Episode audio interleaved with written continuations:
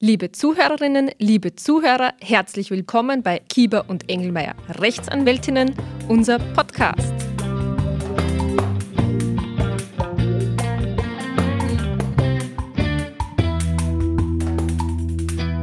Wir haben vor kurzem einen Podcast gemacht mit einem bekannten Märchen.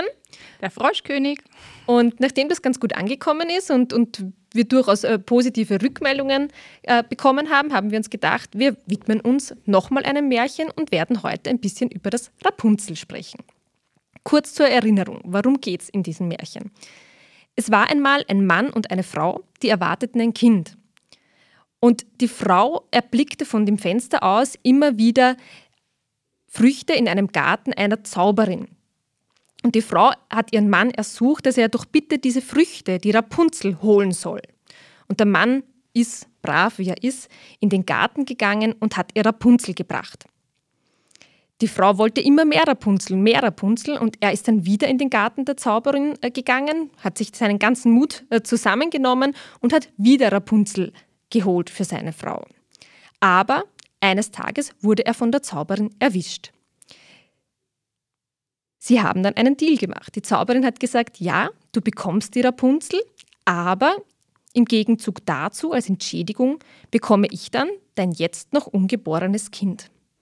Vor lauter Angst um seine Frau hat der Mann natürlich zugestimmt und gesagt, ja, sobald das Kind auf der Welt ist, bekommst du das Kind.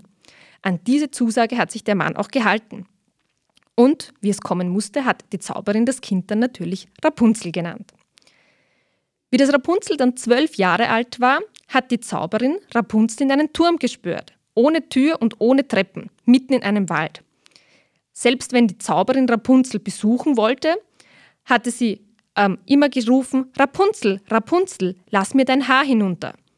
Rapunzel wickelte dann ihr langes, dichtes Haar um einen Fensterhaken und ließ es hinunter. So konnte die Zauberin hinaufklettern. Einige Jahre später kam dann der Sohn eines Königs durch den Wald und er hat den wunderschönen Gesang von Rapunzel gehört. Er ist dann immer wieder hingekommen und hat auch einmal beobachtet, wie die Zauberin zu Rapunzels Turm gekommen ist und rief Rapunzel, Rapunzel, lass dein Haar herunter. So hat er es dann selbst versucht und hat ebenfalls gerufen Rapunzel, Rapunzel, lass dein Haar herunter. Genau tat, das tat Rapunzel auch und so konnte der Prinz zu ihr klettern. Die beiden haben sich auch schnell verliebt, aber die Zauberin hat das Ganze bemerkt. Und um das zu verhindern, hat die Zauberin Rapunzel das Haar abgeschnitten. Eines Tages, als der Prinz dann wieder zu Rapunzel kommen wollte, hat er wieder nach Rapunzel gerufen und die Zauberin hatte ja Rapunzel zuvor in die Wüste verbannt und hat nun ihre abgeschnittenen Haare heruntergeworfen. Der Prinz dachte, er kletterte zu Rapunzel und als er im Turm ankam, sah er die Zauberin. Ganz verzweifelt, weil Rapunzel nicht mehr da war, hat er sich dann aus dem Turm geworfen. Zuvor hat ihn die Zauberin noch die Augen, ähm, ja, ist vielleicht etwas zu dramatisch, natürlich, wie er aus dem Turm gestürzt ist, hat er sich dann an den Dornen ähm, die Augen verletzt und irrte nachher blind herum. Eines Tages kam er dann in der Wüste an, wo ja Rapunzel schon seit Jahren war. Sie hat zwischenzeitlich auch schon Zwillinge bekommen, aber trotz Blindheit erkannte er Rapunzel natürlich sofort wieder an ihrer Stimme. Die beiden haben sich wiedergefunden und schlussendlich dann verliebt. Ja, vergessen hast, dass ja der dann so gewe beide geweint haben und die Rapunzel hat dann mit ihren Tränen seine Augen benetzt und dann konnte er auch wieder sehen. Genau, also wichtiges Happy End übersehen. Genau. Dann konnte er auch sehen, ob die Zwillinge von ihm waren oder nicht. ja, also ein weiteres Märchen, das man durchaus rechtlich überprüfen kann. Und im ersten Moment würde man sich vielleicht gleich denken, ja, das Haare abschneiden könnte ja eine Körperverletzung sein. Aber ganz so ist es nicht. Ja, also ich glaube, dass es, ich als Zivilrechtlerin sage, es ist natürlich schon eine Körperverletzung und es wird auch Schadenersatzansprüche auslösen. Also in zivilrechtlicher Hinsicht wird der 1325 ABGB erfüllt sein, weil ich jemanden durch die Verletzung, also durch das Abschneiden der Haare, definitiv einen Schaden zufüge. Als Frau, die ihre Haare sehr pflegt, mit tollem Shampoo wäscht, damit sie gut wachsen, auch Kollagenampullen zu sich nimmt, weiß ich, wie schwer es ist, langes und schönes Haar zu bekommen. Und äh, deshalb ist das definitiv ein Schaden, sieht ja auch bei uns äh, der OGH so. In strafrechtlicher Hinsicht, da bin ich nicht ganz so firm, würde ich aber sagen, wird es keine Körperverletzung sein. Ja. Also einige Entscheidungen, äh, die man findet, wobei einige ist jetzt gar nicht so, es gibt gar nicht so viele, äh, sind in dem Schulbereich, wo Kinder am, am, Schulhof streiten, in der Schule streiten und da kommt es dann doch immer wieder vor, dass sich die Kinder gegenseitig die Haare abschneiden. Und da hat sich der oberste Gerichtshof ein paar Mal damit beschäftigt, aber dann gesagt, strafrechtlich ist es keine Körperverletzung. Also überlegt wurde noch, ob es vielleicht allenfalls eine Misshandlung ist, aber auch für die Misshandlung brauche ich eine ähm, äh, Gesundheitsschädigung oder eine Körperverletzung. Und das ist bei dem Haareabschneiden im strafrechtlichen Sinn nicht erfüllt. Das heißt, da kommt bestenfalls eine Beleidigung genau. in Frage, weil es halt eine Schmähhandlung ist, wenn man jemanden die Haare abschneidet, oder? Genau, ja, also das ähm, ist durchaus vorstellbar. Hier muss man nur wieder berücksichtigen, dass die Beleidigung ein Privatanklagedelikt ist. Das heißt, es äh, wird das Strafverfahren nicht durch die Staatsanwaltschaft eingeleitet und das Ermittlungsverfahren äh, überwiegend durch die Staatsanwaltschaft geführt, sondern das Opfer muss hier selbst tätig werden und nimmt natürlich auch das Risiko der Kostenersatz- oder Tragungsverpflichtung in Kauf. Mhm. Na gut, also die Hexe wird wegen dem Abschneiden der Haare nicht strafrechtlich verurteilt, aber die Rapunzel kann von ihr Schadensersatz verlangen. Genau. Und natürlich kann man sich schon noch überlegen, ist es vielleicht eine Freiheitsentziehung gewesen? Ja, ganz sicher, aber also das würde ich auf genau. jeden Fall bejahen, weil genau. sie, sie kann ja nicht raus und, und, und gar nichts.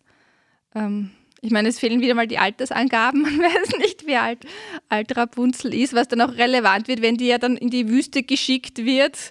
Je nachdem, wenn die jetzt schon volljährig war, wird es ja, aber natürlich für die Deliktsfähigkeit der Zauberin. Also wir gehen davon aus, die Zauberin ist volljährig und kann somit natürlich strafrechtlich belangt werden. Die ist sicher, aber die Frage ist, ob wenn die jetzt zum Beispiel die Rapunzel ist erst zwölf und wird in die Wüste geschickt, wird das auch irgendein Vernachlässigungsdelikt sein, Aussetzen oder einer unmündigen Person.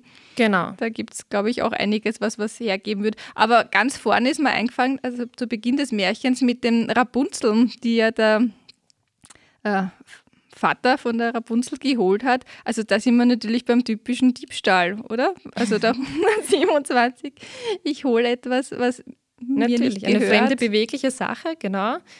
Also mit dem Vorsatz, mich zu bereichern, weil er muss dadurch nicht kaufen. Nein, genau. er erspart sich etwas und nimmt jemandem anderen etwas weg ja, genau.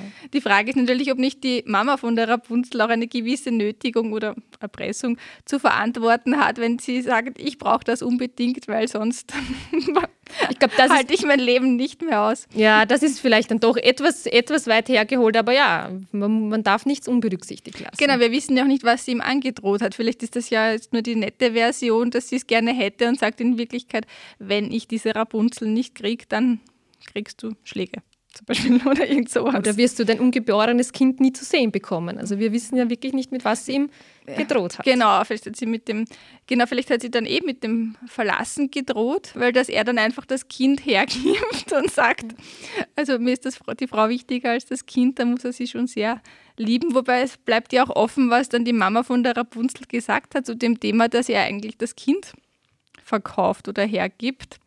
Wobei da kann man ja klar sagen, also so einen sittenwidrigen Inhalt, sittenwidriger geht es ja nicht mehr. Also das ist ja auch kein Vertrag, den man jetzt einklagen könnte, weil äh, die Hergabe des eigenen Kindes wird zivilrechtlich nicht unmöglich halten. sein, nicht halten. Genau. genau.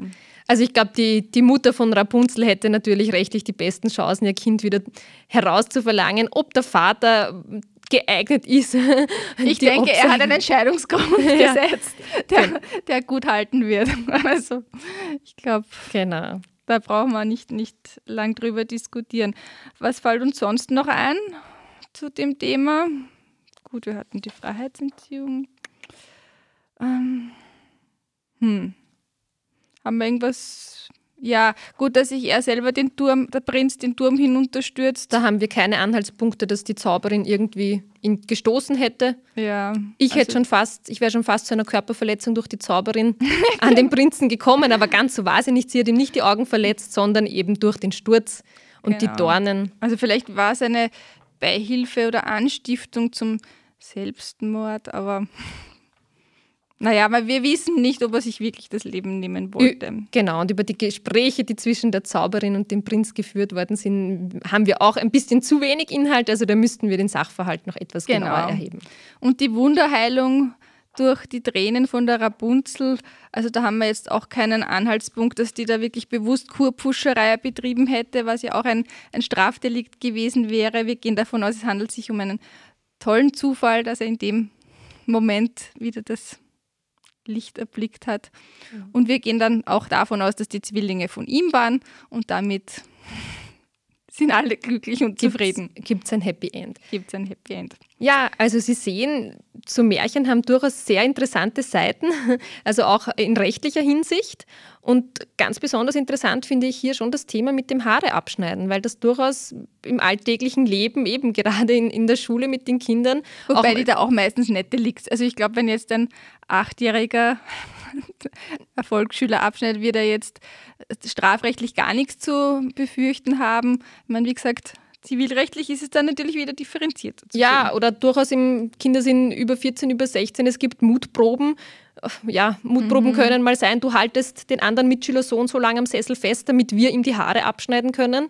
Die machen vielleicht noch aus, aber du schneidest ihm nur die Haare ab, es wird sicher sonst keine Körperverletzung begangen dann stimme ich der Mutprobe zu und dann haben wir womöglich schon wieder die Freiheitsentziehung. Mhm. Also ja. Ja, na, spannend. Also liebe Zuhörerinnen und Zuhörer, wenn Sie sich auch irgendwelche Märchen wünschen, können Sie uns natürlich schreiben an podcast.ce-recht.at. Wir hoffen, es hat Ihnen gefallen und freuen uns, Sie wiederzuhören. Dankeschön, auf Wiederhören. Wiederhören.